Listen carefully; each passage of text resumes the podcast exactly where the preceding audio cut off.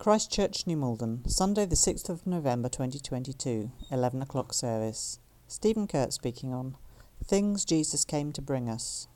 Freedom. Right, well, freedom and truth. Freedom and truth. Two words that tend to receive very different responses today. Let's take freedom first. Freedom remains something that is immensely popular as a concept. Think of the numerous films that have been made, not just recently, but down the years, that have freedom as its central theme. Here are a few of them coming up now. Some of them going quite some distance back in time, some of them more recent, but they all have the theme of seeking freedom as their central plot or theme. So you got films like that. But it's not just films. Not long ago, a book came out telling the story of Harry and Meghan leaving the life of being working, working royals. And what was the title it was given? It was called Finding Freedom, wasn't it? Freedom, the idea of being set free from the things that oppress us, that still is, and probably always will be, an incredibly popular idea. But what about truth? Truth, on the other hand, is something much less in favour. Freedom, still very popular as a concept, truth, much less so.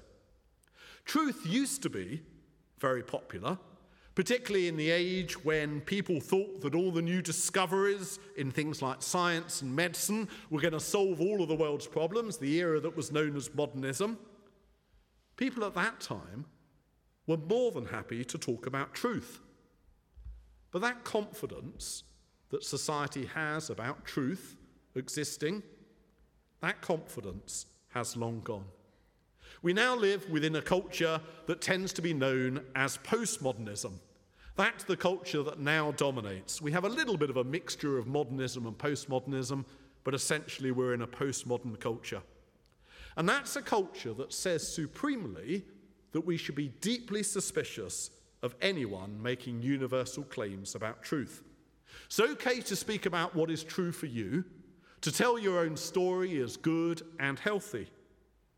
But make any claims about truth beyond that, make any claims about truth that applies to everyone, and you're met immediately with suspicion. You're regarded as being oppressive and at least potentially a threat to other people's freedom. So, freedom and truth, two things that within our culture are seen as, at the very least, in tension with one another, and quite often in outright opposition. And yet, within this passage, that passage that we had read to us earlier, Jesus does precisely that, doesn't he? He puts freedom and truth totally together.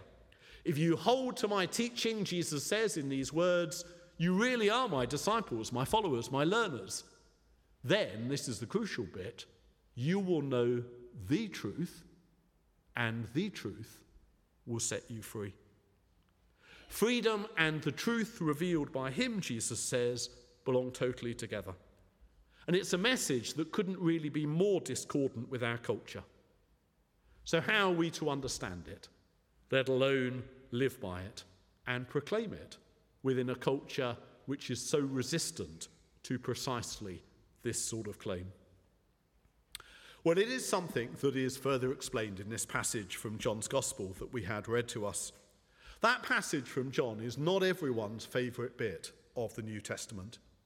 It contains quite a lot of language which is rather strange and a great deal that's rather off putting.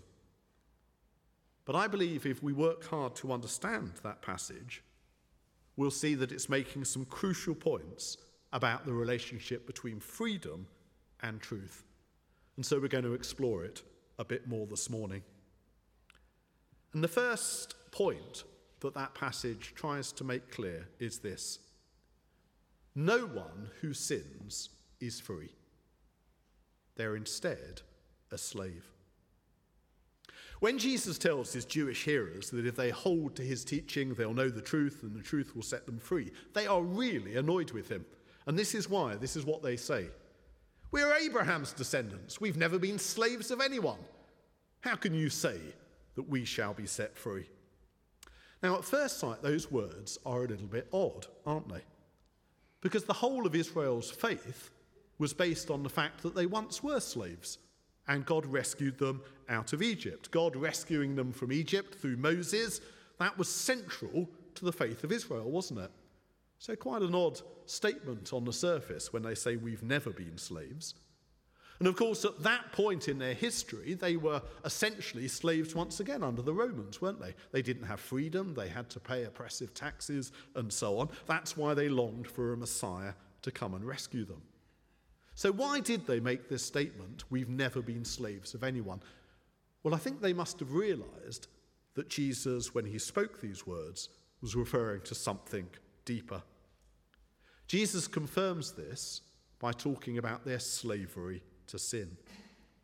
And rather shockingly, rather than being Abraham's children, rather than even being God's children, Jesus says that the Jews that he's speaking to are instead children of the devil. And he describes the devil as a murderer, a very odd expression on the surface. And he describes him as a liar and the father of lies. Now, it is rather shocking language, isn't it? Rather extreme, rather odd in its extremity. And even if we've just had Halloween and perhaps you had a few little devils calling at your door, did anyone get anyone like that turning up on their doorstep? I certainly did. Even if we're familiar with that sort of engagement with the devil, most of us are pretty uncomfortable, Christians included, are generally pretty uncomfortable today talking about the devil, aren't we? let alone all of this strange language about him being a murderer and the father of lies. So, what did Jesus mean when he spoke these words? What was he trying to say? What was he trying to make clear? Well, the key, I believe, is recognizing that every part of what Jesus ascribes to the devil represents the opposite to God. And hopefully, what we've now got on the screen will make this a bit clearer. God, Jesus says, is the creator. Therefore, God is the source of all life. All life comes from God, the creator, and therefore everything about life, all of its fullness and so on, it all comes from God. And God, therefore, is also exclusively the one who speaks the truth about that life. That side, hopefully, we can understand. It all hinges on God being the creator and therefore the sole source of life. But alongside this in the world, Jesus goes on to say, there's a force of evil that exists, a quasi personal force, sometimes known, not always, but sometimes known as the devil. That's why I've put the devil in inverted commas. Because sometimes the Bible refers to evil, sometimes the principalities and powers, sometimes uh, it uses this quasi personal title, the devil. And what Jesus says is that that force of evil stands in opposition precisely to the life that comes from God. But this power is at the same time, and this is the crucial part, utterly deceitful about this. This power of evil, the devil, speaks lies, speaks words that claim to bring life, but actually lead to the opposite, namely death. That's a summary of what I think Jesus is talking about in this passage.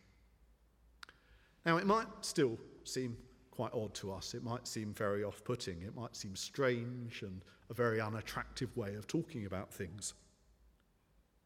But if we allow ourselves to think about it, we'll see that strange and off putting though it sounds, it actually does reflect our human experience. You see, this world is full of good things that God made, isn't it? That's clear to all of us. This world is full of wonderful things, and God made those things for our enjoyment. But alongside that, there's also a voice within every single one of us that whispers to us that if we just take those good things and we make them at the center of our life, we'll get that fullness of life and that freedom that we seek. Now, that's what idolatry is all about. Idolatry is all about taking the good things that God has made, and they're always good things because everything that God made is good. Idolatry is about taking the good things that God has made and placing those things, usually one in particular, at the center of our life so that we can receive the fullness of life that doing this appears to promise. But it's all a lie. The truth is that give ourselves to created things, whether it's money, possessions, work, status, creative pursuits, success, or relationships, if we place any of those things at the center of our lives and above the God who created them, then those things actually enslave us rather than bringing the life that they appear to promise. I say appear to promise because these good things, they're not at fault. It's the voice that whispers to us if we just place those things at the center of our life. And rather than bringing us life in all its fullness, when we worship created things, when we place them at the center of our life, when we allow that to drive everything else, then what happens is that worship of these things, gradually and slowly, because that's all part of the deceit, brings us the very opposite of life. The path to the opposite of life, which ultimately is death. And that, Jesus says in this passage, is the predicament within which all human beings find ourselves. Barking up the wrong tree when it comes to the freedom, the fullness of life that we seek, and constantly buying into a pack of lies that instead lead us into slavery. Now, by itself, that's a rather depressing message, isn't it? If I got down now, if I said a prayer and got and sat down, we'd all be thoroughly depressed for the rest of Sunday. Fortunately, that is not all that Jesus says, because he goes on to say this true freedom is found through God's Son. Human beings are in slavery, Jesus says, but freedom, true freedom, authentic freedom, the real thing, is found through him. And he explains it in this way. He says, A slave has no permanent place in the family, but a son belongs to it forever. So if the son sets you free, you're free indeed. Now, what's the process? Why is this logical? Well, the reason it works is because just as the devil is the father of lies, so Jesus, because he's the Son of God, speaks the truth that he's seen in the Father's presence, the truth that can set us free. And the whole thing hinges on God being the creator and the whole source of life. Jesus' oneness with the Father, as I say, the creator and the sole source of life, means that Jesus is the only one who can bring us and can speak about that genuine freedom, that genuine fullness of life that we all seek. So, what does all of this mean to us? What response should we make to these truths? Well, what it means for all of us is that the only path to the freedom that we seek is through holding on to the teaching of Jesus rather than the lies that our culture presents to us. And we need to be in no doubt that, particularly today, particularly within the culture that we live, we are surrounded more than any other time in history by such lies. So every time we switch on our TVs, for instance, one or two of you might not have a TV, but most of us do. Every time we switch on our TVs, we're promised that we can find freedom through things like competition time on Good Morning Britain. I tend to watch that in the mornings because I haven't got to rush off to uh, somewhere else to work. I tend to have that on in the morning, and every 40 minutes or so, you get that Andy guy popping up saying it's competition time with the promise of fullness of life and wonderful freedom if we only join in that competition and win uh, the huge sums of money that come with it. You've got to be in it to win it, is the strapline. And when we're not seeing that, we see advertised the Omaze million pound draw with uh, the woman who advertises that with the high squeaky voice. But it's not just that. Pretty much all of the adverts that we see on TV have the same message. If only we have that product, if only we have uh, what it represents, then fullness of life and genuine freedom will come with it. It's undiluted idolatry, and we're getting it 24 7. The emphasis upon celebrity has a pretty similar message. How are we to stand up against this? How are we to resist this tidal wave? It's only through remaining in Jesus. And it's only through listening to his words that we're able to see these lies for what they are. And we're only able through him to see that the only source of freedom, the only source of freedom, is found through being joined to the only one through whom genuine life comes. Through Jesus, the way, the truth, and the life. A few weeks ago, I went on a reunion of the Christian summer camps that I used to attend as a teenager. I used to go most summers to a Christian CYFA camp at a place called Limpsfield in Surrey that was run for 30 years by a man called Kenneth Habershon. There he is, one of the poshest people I've ever known. Delightful chap, but very, very smooth. Actually, his father Willoughby happens to have been the vicar of Christchurch from 1935 to 1944. I wonder if you can see the likeness. Ken's told me about his memories of during the Second World War when he was a very young child, sheltering in the cupboard under the stairs during air raids in New Malden. He had a huge influence uh, on my life. Those camps were absolutely vital for the development of my Christian faith and for literally hundreds of other teenagers as well. And I went on this reunion, and one of the other people who used to go to these summer camps was the evangelist J. John. I remember him on those camps before he was famous, and he got up and he spoke about Kenneth's impact on his life and the impact on the life of so many of others, others of us as well. And one of the things that J. John mentioned was something I'd forgotten. And it was an illustration that Ken Habershon would give to us as teenagers to challenge us on whether we were allowing Jesus to be the Lord of our life, to be in charge of our lives. Ken Habershon would say, Imagine your life is like a car. Now, we'd have imagined 1980s cars rather than something like that. And Ken would say to us, if Jesus is traveling with you in the car of your life, then that's great, that's terrific, that's fantastic. But he'd then challenge us on where Jesus is in that car. He'd say to us, Is Jesus just in the boot so that you can get him out on Sundays and take him into church with you? Or perhaps he's more than that.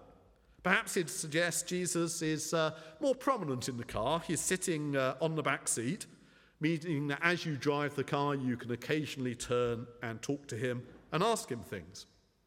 Or perhaps he'd go on, he's a bit more than that.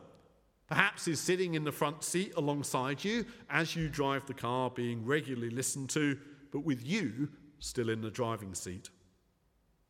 Making Jesus the Lord of your life, Ken Habershon would say to us on those summer camps, is about allowing Jesus to be driving the car of your life with us alongside him. Now, it's not a perfect illustration because we are given a responsibility under God for driving the car of our life. It's not true that we let go and let God, as is sometimes put. But it's an illustration that does make the point, rather powerfully, that Jesus can be present within our life without being in charge of it. To put it another way, it's perfectly possible for us to welcome Jesus into our lives as Saviour without really welcoming him as Lord. One of the reasons we're having this sermon series on things Jesus came to bring us is because most of us, I think, wouldn't come to church regularly if we didn't already believe that we receive forgiveness from God through Jesus, and that's a wonderful thing. But Jesus comes to bring us more than simply forgiveness, He comes to bring us freedom and fullness of life. And if Jesus isn't Lord of our life, one of the things it means is that we're missing out on a huge amount of the freedom in our lives that only comes through him. So let's make this a bit more practical. Think of the created things in your life that you value most. There are a few suggestions. Might be your home, it might be your house, might be your family, might be your holidays, might be something like football or another sport. It might be work. Now, these, we should be in no doubt, are all good things. And more than that, they're all good things created by God to bless us. But place any of those things without exception at the center of our lives, make any of them into an idol, and they gradually start to enslave us. How do they enslave us? Well, the chief way in which they enslave us is by persuading us that the one we really want to have, the one we really, really desperately want to possess, that we should therefore make sacrifices of other good things within our life in order to get that principal one that we're set upon. That's the way idolatry works. Idolatry always asks for sacrifices. The idea is that we take other good things in our life and we sacrifice them for that one thing that we want above all others. That thing that promises to give us that fullness of life if we do that. But the really tragic thing is that, as Jesus says, it's all a lie. Not only do we sacrifice those other good things in our life, but the very thing we're sacrificing them for doesn't deliver in any case. It doesn't bring that fullness of life that it appears to promise. If we worship created things, however good they are, if we place them at the center of our lives, they always end up controlling and enslaving us rather than actually setting us free. But the alternative is very different. Place Jesus Christ at the center of our lives, on the other hand, and the opposite will be true. And that's because of Jesus' oneness with the Father, the Creator, the sole source of life, the sole source of authentic living.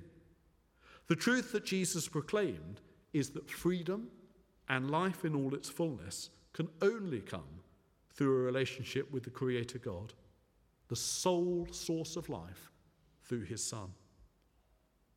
Then you will know the truth, Jesus said, and the truth will set you free. And the really fantastic thing is that this freedom, this fullness of life, can then be experienced precisely through those good things that God created to bless us. So, those very same things that when we make into idols enslave us and take away our freedom, if we instead place those things below God, they can become a wonderful channel of the freedom in Christ, of the life in all its fullness that God intends us to receive through his Son. And that's because we've restored them to their proper place. Place them above God, and they become a curse. They enslave us. Place them below God, and every single one of them can become sacramental. In other words, be used as a channel of God's blessings to us. So, whereabouts might the challenge be for us this morning in this regard?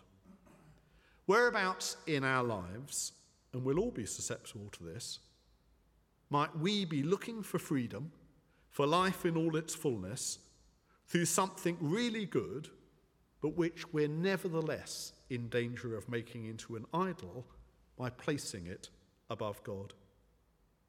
If we're honest with ourselves, can we recognize any signs that an idol is enslaving us rather than bringing the good things or the freedom that it promises?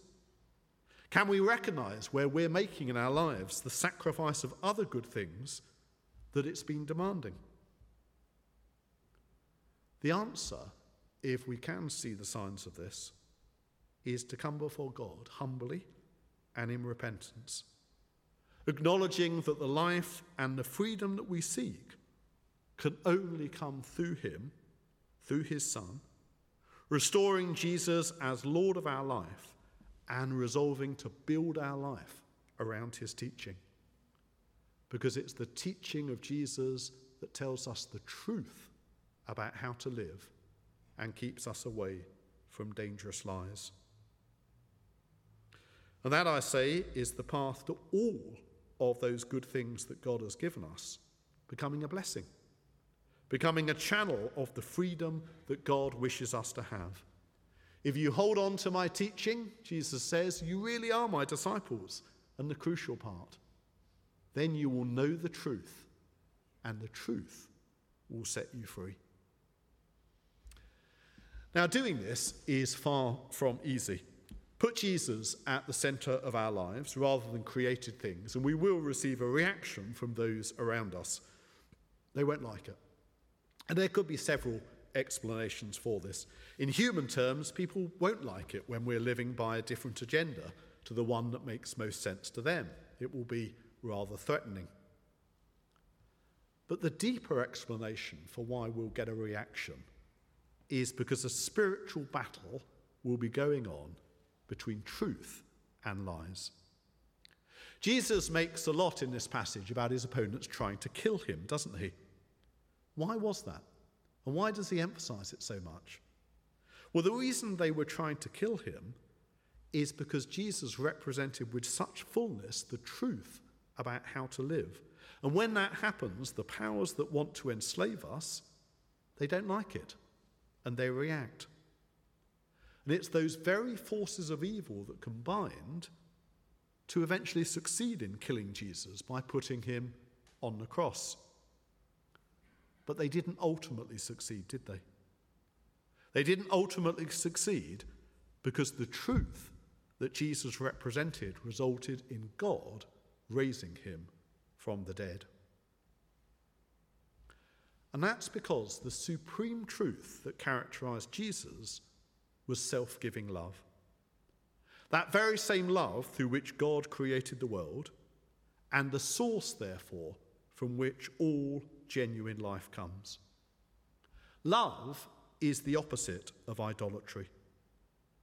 Because love makes living in this world all about self giving to others rather than self gaining at their expense. And through this, love represents the greatest path to freedom and fullness of life. Self giving love, alongside faith and hope, is the supreme truth that Jesus calls us to live by. And incidentally, it provides the definitive answer to that issue that I started with earlier the claim of postmodernism. The claim of postmodernism that any claim to universal truth is oppressive and dominating. If the supreme truth that Jesus came to reveal is self giving love, sacrificial love for others, that is the definitive answer that shows that that claim of postmodernism is wrong. The last thing that self giving love reflected in our lives can ever be accused of being, if we're doing it anything uh, like, is a bid for power and control over others.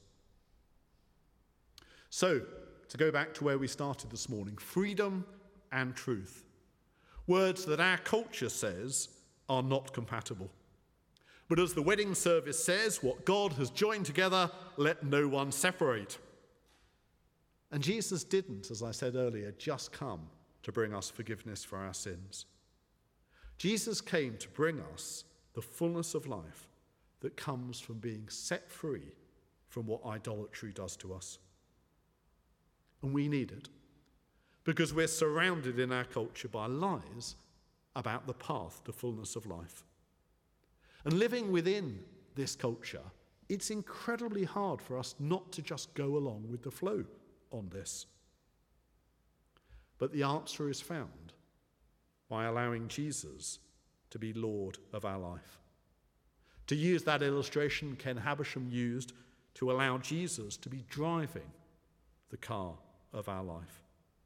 To hear and obey the words of the one who knows all about life because he comes from the Creator Father's presence. Let's have those words up one last time. If you hold to my teaching, you really are my disciples. Then you will know the truth, and the truth will set you free.